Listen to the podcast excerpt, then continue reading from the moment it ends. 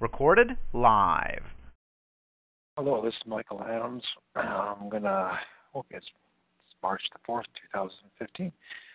I'm try to finish up uh, 666 and the Antichrist to come, part two now. Just needed a break. Go. Oh. Let's see. Uh, what is the mystery of 666 and the Mark of the Beast? and uh, I'm not going to recap what we've already discussed. Getting tired when gets done. So, uh, linked with the Antichrist is the mystery of 666. There have been many attempts to identify this person. The futurists are no exception. They have come up with many suggestions, naming Henry Kissinger on one stage, or at one stage, and John Lennon, of course, of the Beatles, at another stage. But because futurists always look into the future for the fulfillment, they never can be sure. Revelations 13:18. The number of the beast is the number of man, 666. This chapter describes the end of the pagan Roman Empire and then the rise and fall of the papal Roman Empire. We must never forget that the whole book of Revelation is written in the same code. So we cannot expect to read a literal account of history in the way we might read a newspaper. The true meaning of the prophecy is hidden behind the signs and symbols. One good reason why the code is used is to protect the church. As we saw before, the church would come under a lot more persecution if the Romans thought there was a book which foretold the fall of Rome.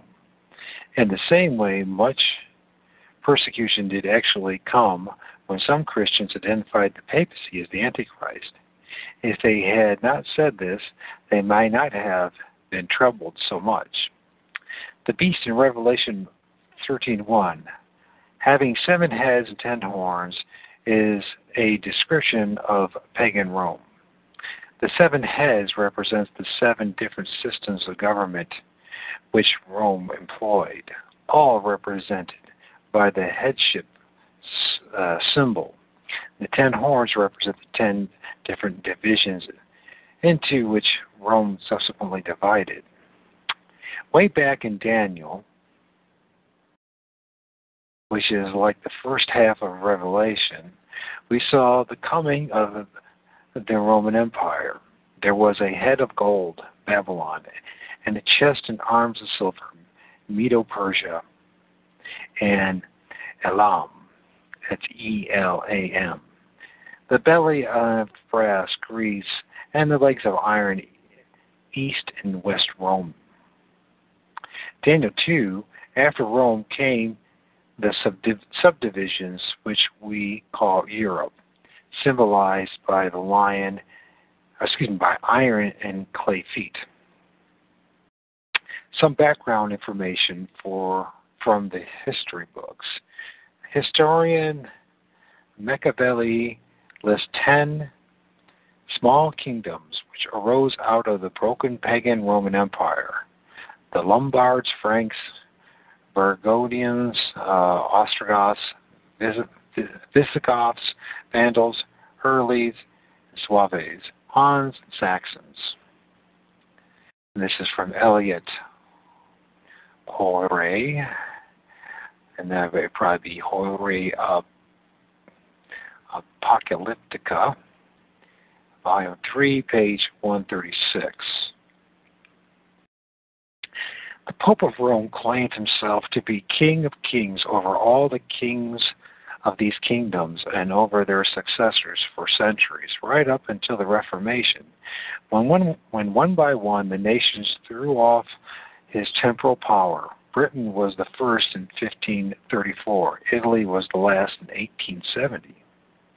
Gibbon, another historian who specialized in the decline and fall of the Roman Empire, wrote, of the first Norman king of Sicily, the nine kings of the Latin world might disclaim their new associate unless he were consecrated by the authority of the Supreme Pontiff. Nine plus one is always ten. Back to Revelation again. In 13.3, we see the end of the pagan Roman Empire and its almost uh, miraculous reappearance as the Papal Empire. I saw one of its heads as if it were wounded to death, and his deadly wound was healed, and all the world, the Roman world, wandered after the beast. What does history show? In 476 AD, pagan Rome fell under the blows of the Goths, and the city was captured. The Roman Empire became uh, came to an end. It looked as if that head was wounded to death. But 60 years later, in 5033, excuse me, 533 AD, the decree from Justinian gave power to the Bishop of Rome, and the papal empire began to rise. In this way, the deadly wound was healed. An amazing uh, resurgence of Rome began to take place. Harnack, in his book, What is Christianity, in page 126 says, the Roman Church in this way privately, privily, secretly pushed itself into the place of the old Roman world empire, of which it is the actual continuation. The empire has not perished, but has only undergone an, a transformation. Revelation 13:11 another head is seen, which has two horns like a lamb, but with a voice like a dragon. There are two symbols combined here a lamb and a dragon. What does history show? Having seen the rise and power of the papacy from the ashes of pagan Rome, the Pope, instead of emperor, we come to the Pope's hardcore administrative council, the Lateran Council. Since the time of Pope Gregory in 590 AD, all the bishops wore a pallium made of special blessed wool of lamb. Incidentally, Jesus warned against wolves in sheep's clothing. Matthew 7:15.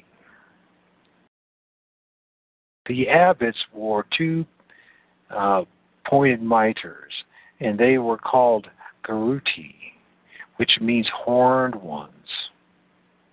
Not to mention that whereas the symbol of a dragon depicts Satan's power in chapter 12, and lamb depicts Christ himself in chapter 5. The combination of symbols of lamb and dragon in chapter 13 depicts a puppet depicts the puppets of Satan the Roman Catholic clergy, impersonating Christ as both head of the church and mediator between God and man. Which makes a lot of sense to me. The Garutis, the horned ones. The papacy ruled over the same territory as the pagan Roman Empire, and it also retained the same totalitarian power of dictatorship woe betide anyone. I don't know what betide means. I don't know what that means. Uh, anyone who disobeyed the Pope. Dissidents were crushed as ruthlessly by the popes as by any uh, Diocletian or Nero. For example, on the authority of the Pope, an inquisition was established in the Netherlands to suppress the Reformation. As a result, 30,000 Protestants were martyred. How exact the Bible was when it described the papacy as both a false lamb and a dragon. Revelation 13:13 So universal was the power of the papacy that that in the code language of Revelation they seem to make fire come down from heaven. Fire and heaven are not literal but symbolic. The beast systems commanded symbolic fire to come down and claimed for itself the divine prerogative to punish what it decided was disobedient or disobedience. The great wonders included satanic manifestations, false tears and bloods from statues, arms and legs of, on images, moving as if in blessing visions, strange healings and voices. Often these wonders came along in response to various amounts of money donated to the church.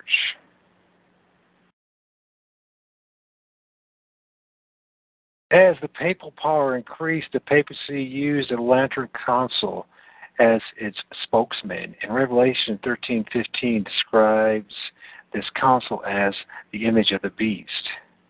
As we know, Adam was made in God's image. So the code is cracked. The beast has produced an image of itself, the council. Very interesting. I'm learning so much here. So the council is the image of the beast. This uh, 1311, talking about the the, uh, two-horned lamb, and the it speaks like a dragon is talking about once again.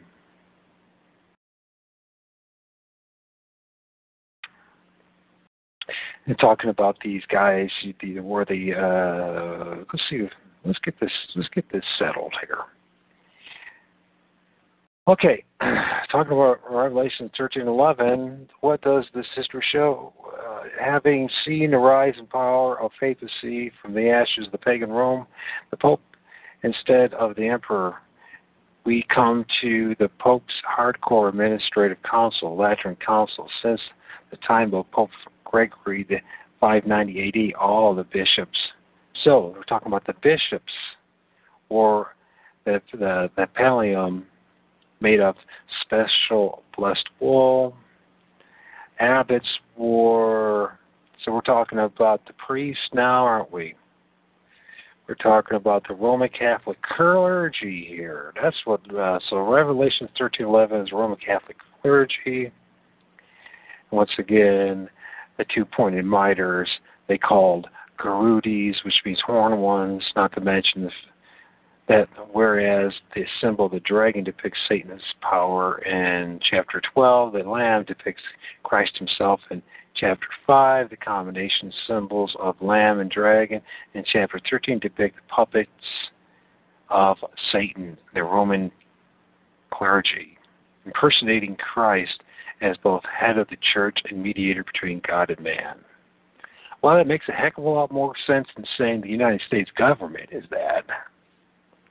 That's for sure. And this is now coming from a historicist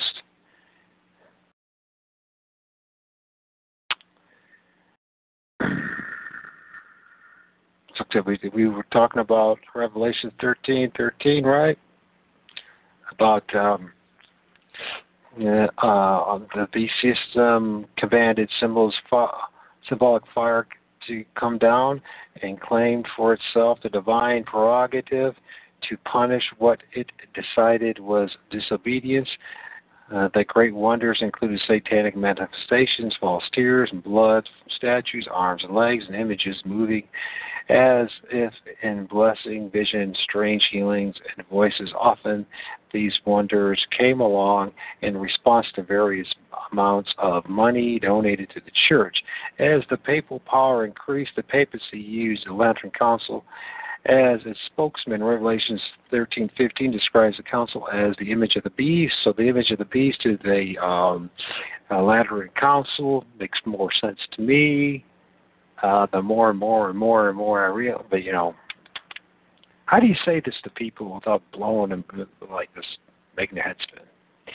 As we know, Adam was made in God's image, so the code is correct. The beast has produced an image of itself, the council, which reflected faithfully everything which the papacy did and said. The Pope spoke their decrees, excuse me, the Pope spoke their decrees and judgments through the Council of Trent in 1545 and other councils. These orders were enforced by armies which marched at Pope's bidding, following the example of the Roman emperors, the decrees, edicts, and laws were made binding on every citizen within the boundaries of the Roman Church control on pain of death. Revelation 13:16. Here we are told that a beast caused everyone who does not receive the mark of the, on their hand or forehead, and if they do not have one, they will be ineligible to buy or sell. The mark represents slavery. It is a symbol of papal demand for complete and unreserved obedience from all within its domains. What does history show? Many papal decrees forbidding trade with heretics could be quoted. For example, the Third Lateran Council of 1178, Pope Alexander III issued an order that no man presume to entertain or cherish them, the Protestants, in his house or land, or exercise traffic with them. The same Pope passed a law against Protestant Waldenses and Albigenses, demanding that no man should pursue to receive or assist them in selling or buying, that being deprived of humanity, they may be compelled to repent of the error of their way.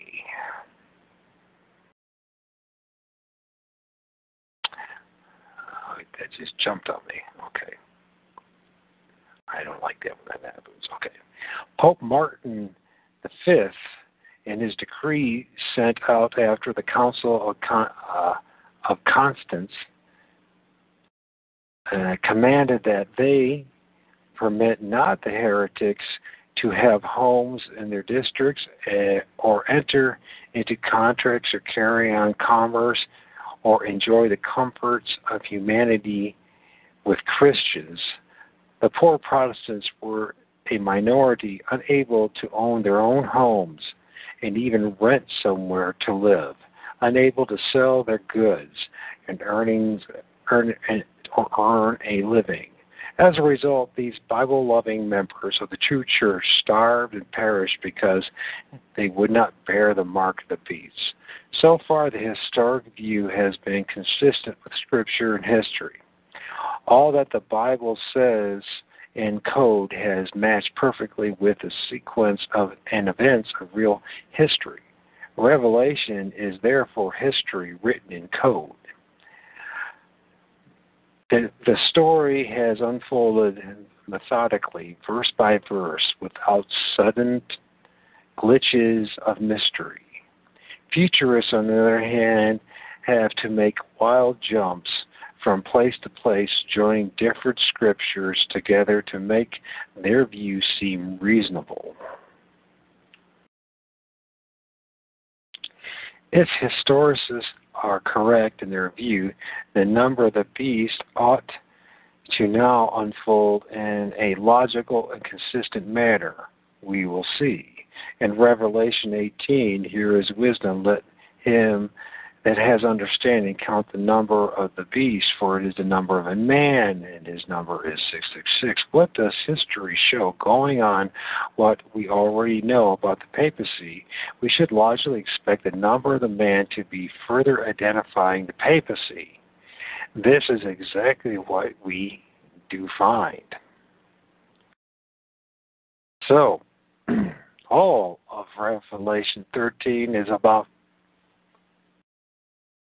the Roman Empire, whether it start it, it begins with the uh, pagan Roman Empire, then its fall, being the, the one head being uh, healed, and uh, a papal empire, papal Rome Empire, um, and then it's, talking about that. They're talking about the clergy in 11, 13, 11. Uh, the image of the beast is, of course, the council, once again, just more of the same thing the political structure of the papacy, and then of course then uh, we talk about the number of the man, six six six. We're talking about now more about the papacy. The Eastern Roman Empire, the left leg of the Statue of Daniel used Greek as its main language, but for the Western Empire, the right leg of Rome, it was Latin. It was a Latin word with a Latin liturgy for the Catholic Church, a Latin Bible in the Vulgate version. Everything was Latinized in the church, so that almost every inhabitant of Western Europe used Latin. And so, in the code of Revelation, we receive they received the mark of the beast just by way of an interesting insight, it could be noted in passing that Pope uh, Valid, Val,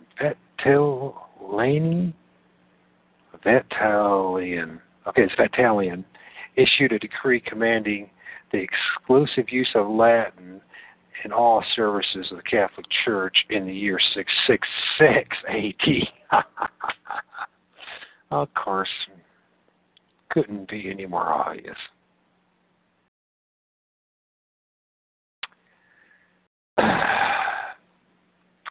The word Latin in the Latin language is a proper noun and also the name of the father of the Latin race. Just as we say the papal empire, meaning the empire fathered by the Pope, we can say that say the Latin Empire because it was fathered by Latin. Also, when Pope uh, Vitalian issued a decree that Latin was the only language to be used, by the way, in 666 AD, uh, this is wild.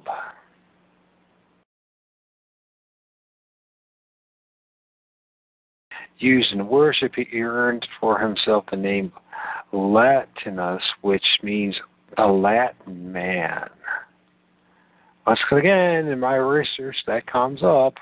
Latin letters have a numerical value, which, when added uh, together, give us a total.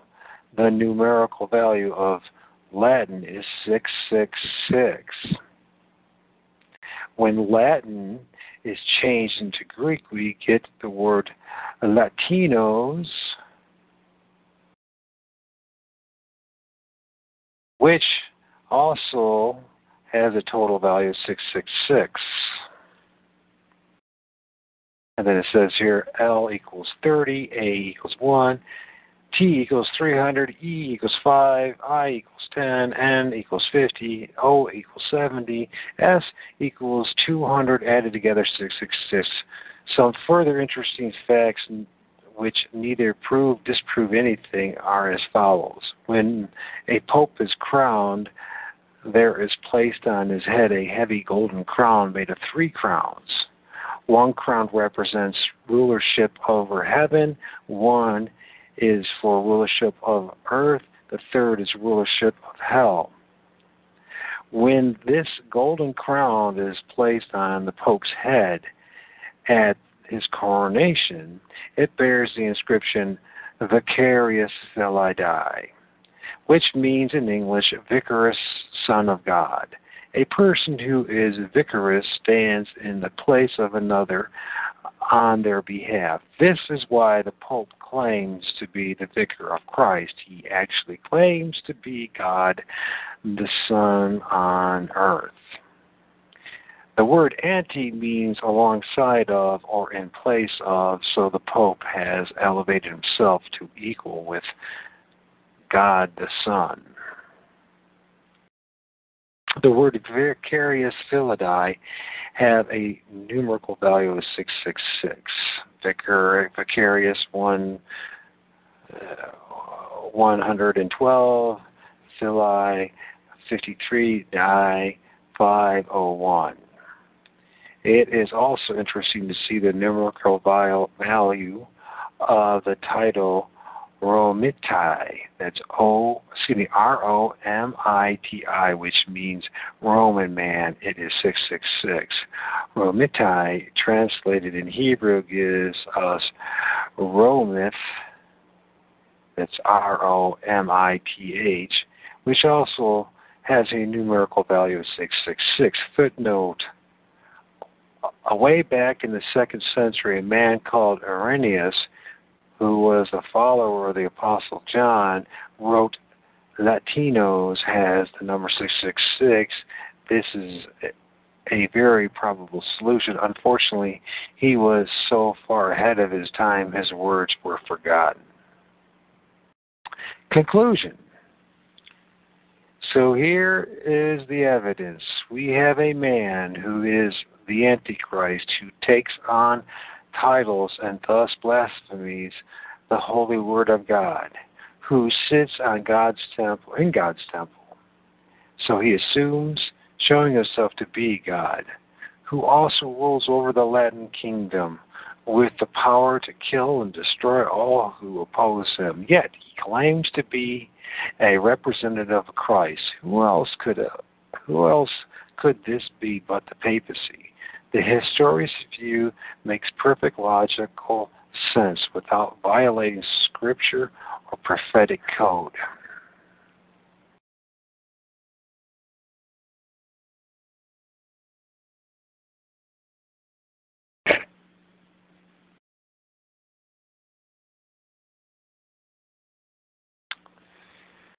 All right.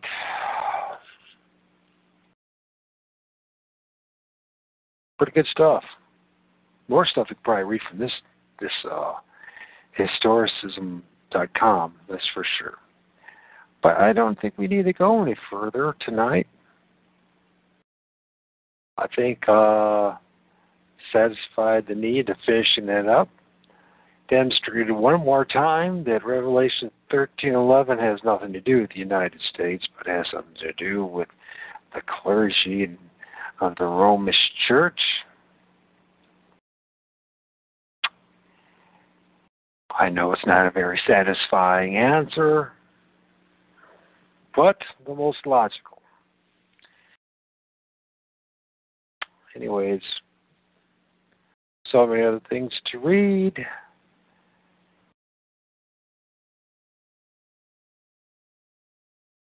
I do want to do this analyzing Scofield why we published this book. Maybe I'll talk a little bit about this. Another character that came out of the same time period as all these other characters, like Ellen G. White. After 65 years of ordained ministry and studying and teaching the scriptures around the world, I'm convinced that C.I. Scofield was taken in by an immense deception that he unwittingly believed and included in his Bible, notes to the detriment of all who believe them. If the church is to be built on the foundation of the apostles and prophets with Jesus Christ as the cornerstone, then the presumption and errors of Scofield's reference Bible must be exposed. We are not his judge, but concerning the scriptures, we are compelled to judge. 1 Thessalonians 5:21.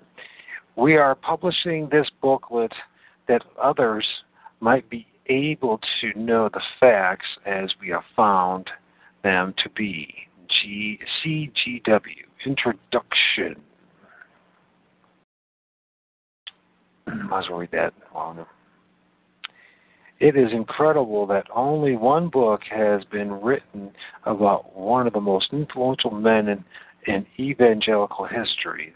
That book is The Life Story of C.I. Scofield by Charles Trumbull, Oxford University Press, New York, 1920.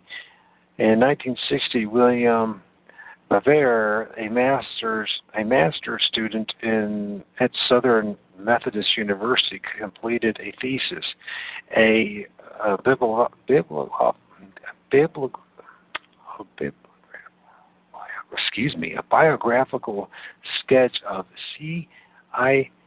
Scofield, This has not been published, but is found in some evangelical school libraries, contains important information.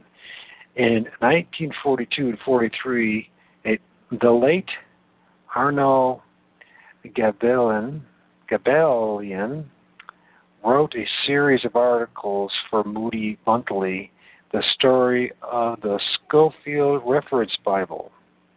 Until 1984, these were the only sources offered by evangelicals for material on the life and credentials of their most prominent Bible study teacher whose notes had influenced the church and changed its direction. Throughout research was excuse me, thorough research was begun in 1984 by Joseph M. Canfield to compile his book. And the incredible Scofield, his information was gleaned from many sources.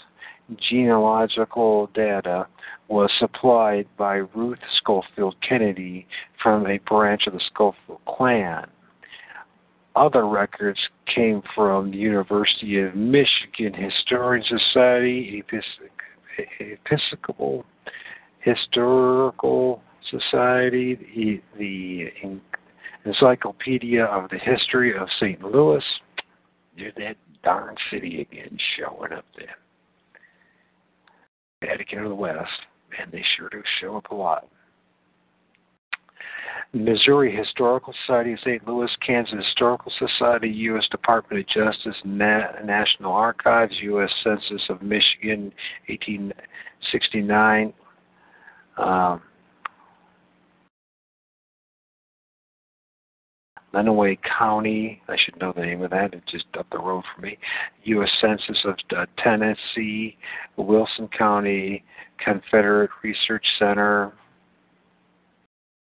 uh, city directories, court records, newspaper articles for uh, a, a period, both American and British ship sailing, etc. Information was obtained from the papers of um, Emmeline Papin Estate, Cyrus Sister, on file in St. Louis County Courthouse, Clinton, Missouri. Some facts were gleaned from Laura Scofield Lames or Lambs, another sister of St. Louis Directory.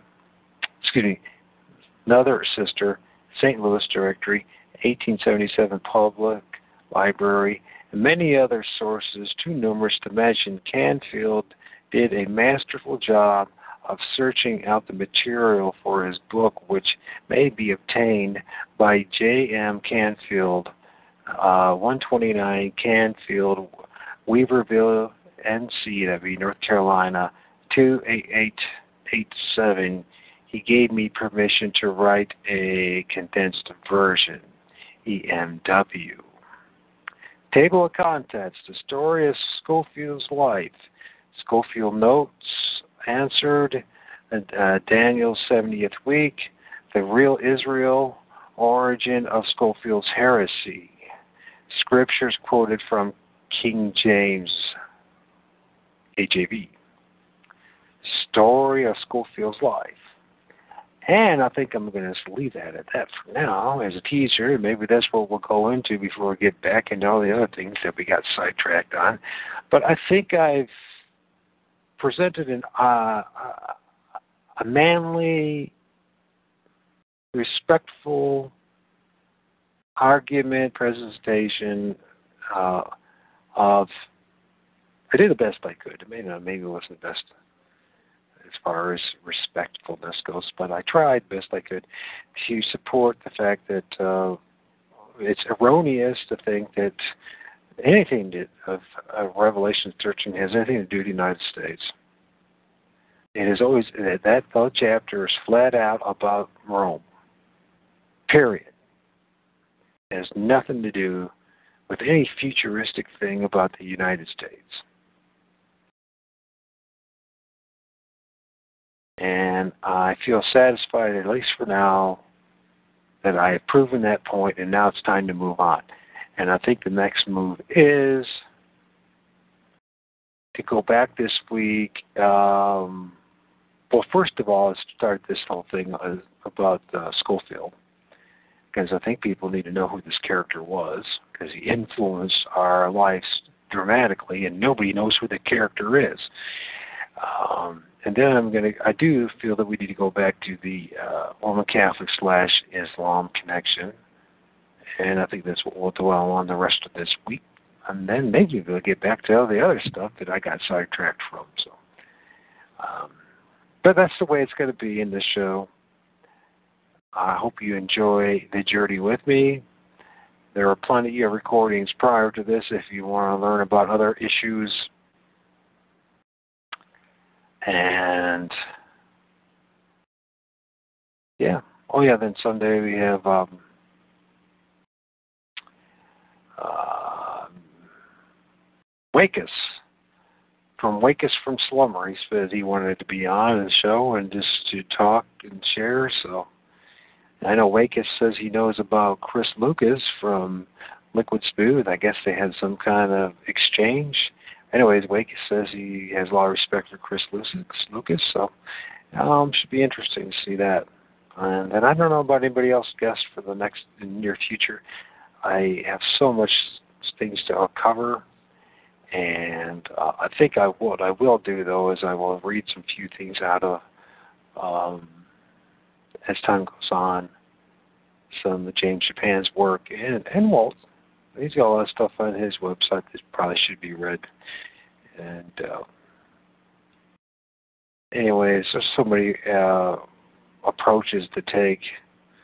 For those who who listen to this show and feel that I don't do enough about preaching the gospel, if you're in agreement with me of what the gospel is, I'd be more than willing to have you have the opportunity to do it yourself on this show.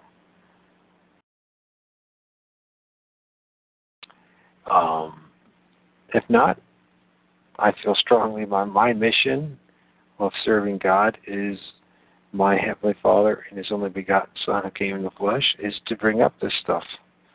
Because, um, for instance, as we taught, we've been learning the show about the importance of understanding Daniel's 70th week, or uh, Matthew 24, also Revelations 13. All these things are, in, are very important because, and not only that, but the histor- historical context to the best of our ability we can figure out. I'm not saying that I am a perfect researcher or I am an expert in any of this, except the fact that I have faith in the in the Bible, the KJV, and I have faith in Jesus Christ. So, and I really want to know the truth. And I am tired of being lied to, being part of a lie, and I don't feel I'm better than anybody else. I just I don't think I'm even unique in that. I think the problem is is that for most people because of social pressures, constraints, everything. How many people have this opportunity? God has put me in this position. As long as this position lasts, whether it's one more day or another ten years, I I owe it to my heavenly Father and to any of His children out there to share this stuff. Because let's face it, everything there's so much crap out there. Whether it's television, the internet, even your church, it's just a bunch of nonsense. People aren't talking about these things. This should be really important. This, you know what? If you're a non-denominational church and you have absolutely faith in just Scripture, Scripture alone, Jesus Christ, Jesus Christ alone, don't you think you should warn your flock about Scofield, how he's influenced this futuristic dispensational futuristic agenda? I know. It might mean that you would have to actually repent in front of your flock and say, I was wrong and I've been teaching wrong things, and you might lose 90% of them. But at least you have that 10% that you start teaching the truth to.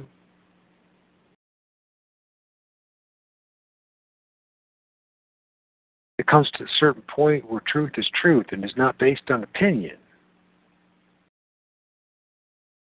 There is no way it's either or. Either um, you could have either or. It's either historicism is the truth or your futurism is the truth. And if it's the truth, there should be some awful lot of consistency.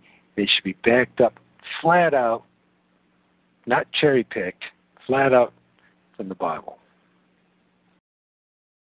the Word of God. So, I should just go to bed.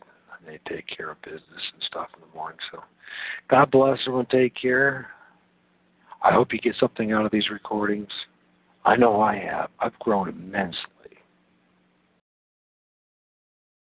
In subtle ways and in great ways I've grown immensely. So all glory and praise go to God. The one and true God. The great I am that I am, and his only begotten Son, our Lord and Savior Jesus Christ. God bless you all.